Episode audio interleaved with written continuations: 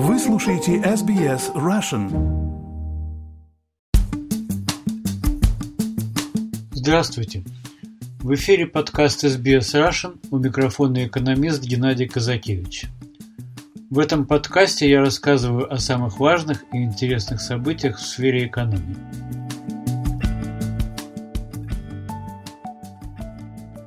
Сегодня разговор о рецессии.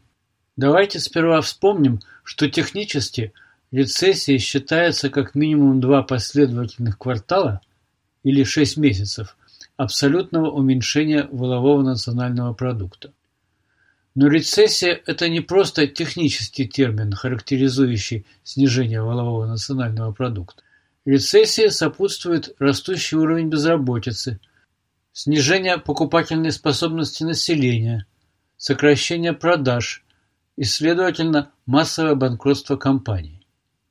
Причем социально-экономические последствия рецессии чувствуются в течение продолжительного времени после того, как сама рецессия заканчивается.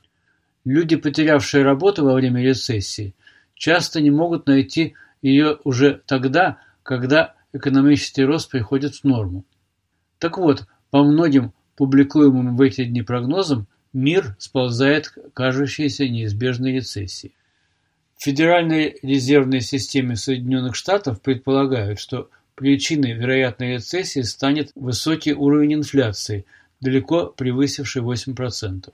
Ведь такое повышение цен вызывает снижение реальной покупательной способности. А сокращение платежеспособного спроса ведет к снижению деловой активности и, следовательно, к сокращению валового национального продукта.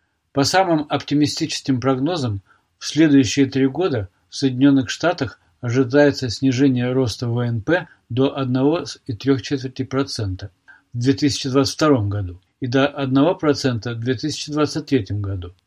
А от этого показателя только один короткий шаг до рецессии.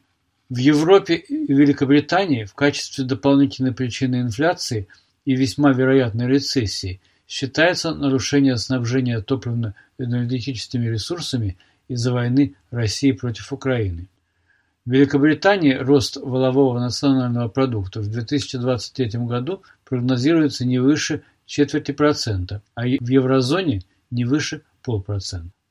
Многие эксперты прогнозируют рецессию в развивающихся странах. И вот Мировой банк официально объявил, что в следующем 2023 году весьма вероятная рецессия в планетарном масштабе. Как же на этом фоне выглядит ситуация в Австралии? Последняя настоящая рецессия произошла в нашей стране более 30 лет назад, в самом начале 1990-х годов. За это время в самой большой экономике мира, Соединенных Штатах Америки, в 2001 году произошел вызвавший общую рецессию обвал информационно-технологической отрасли.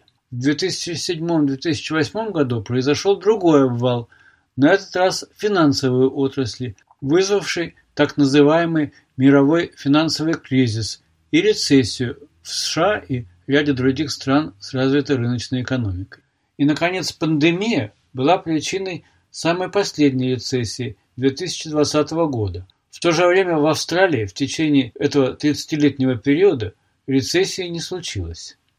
В 2017 году страна отметила рекордный по продолжительности непрерывный рост. И этот непрерывный рост продолжается до сих пор, так как в 2020 году, в самый тяжелый период пандемии, снижение волнового национального продукта произошло только в течение одного квартала, и рецессии не было. Если, как предсказывается, в 2023 году мировая экономика сползет в рецессию, то вероятность, что Австралию постигнет та же участь, есть.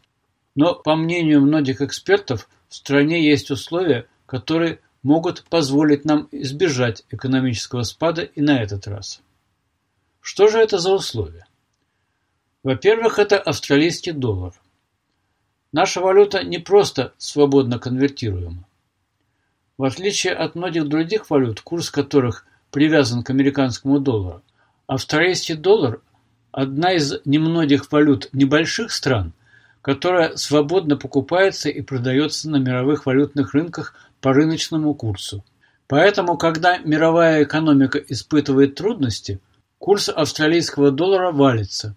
Разумеется, это плохо как для туризма, так и для цен на импортные товары.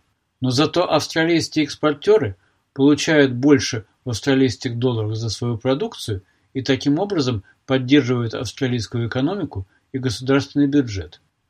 Во-вторых, это австралийские банки. Австралийцы ненавидят свои банки – которые сдирают с них высокие проценты по судам, мало платят по срочным вкладам и рапортуют о миллиардных прибылях. Однако большинство граждан не догадываются, что в нашей стране один из самых эффективных режимов регулирования банков. О системе регулирования банков надо как-нибудь э, поговорить отдельно.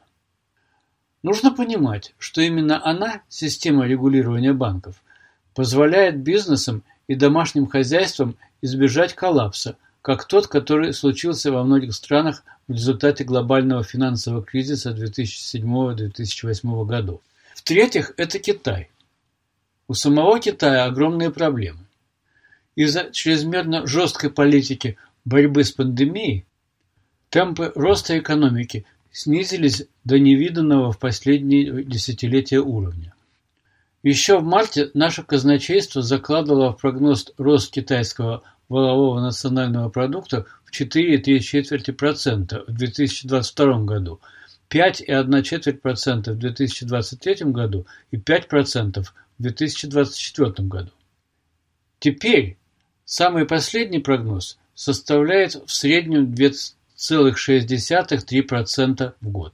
Кроме того, у Австралии с Китаем серьезные политические проблемы, снижающие при прочих равных условиях уровень торговли между двумя странами. И все же Китай остается крупнейшим покупателем австралийских минеральных, топливно-энергетических ресурсов и других товаров. Разумеется, плохо, что, как говорят, мы положили все яйца в одну корзину. Но зато есть надежда, что торговля с Китаем поможет нам избежать рецессии, как это уже произошло во время глобального финансового кризиса. Тем не менее, при подготовке нового бюджета, который будет представлен парламенту казначеем во вторник, делается предположение о существенном снижении темпов роста австралийской экономики. Об этом я буду рассказывать во внеочередном подкасте в четверг 27 октября.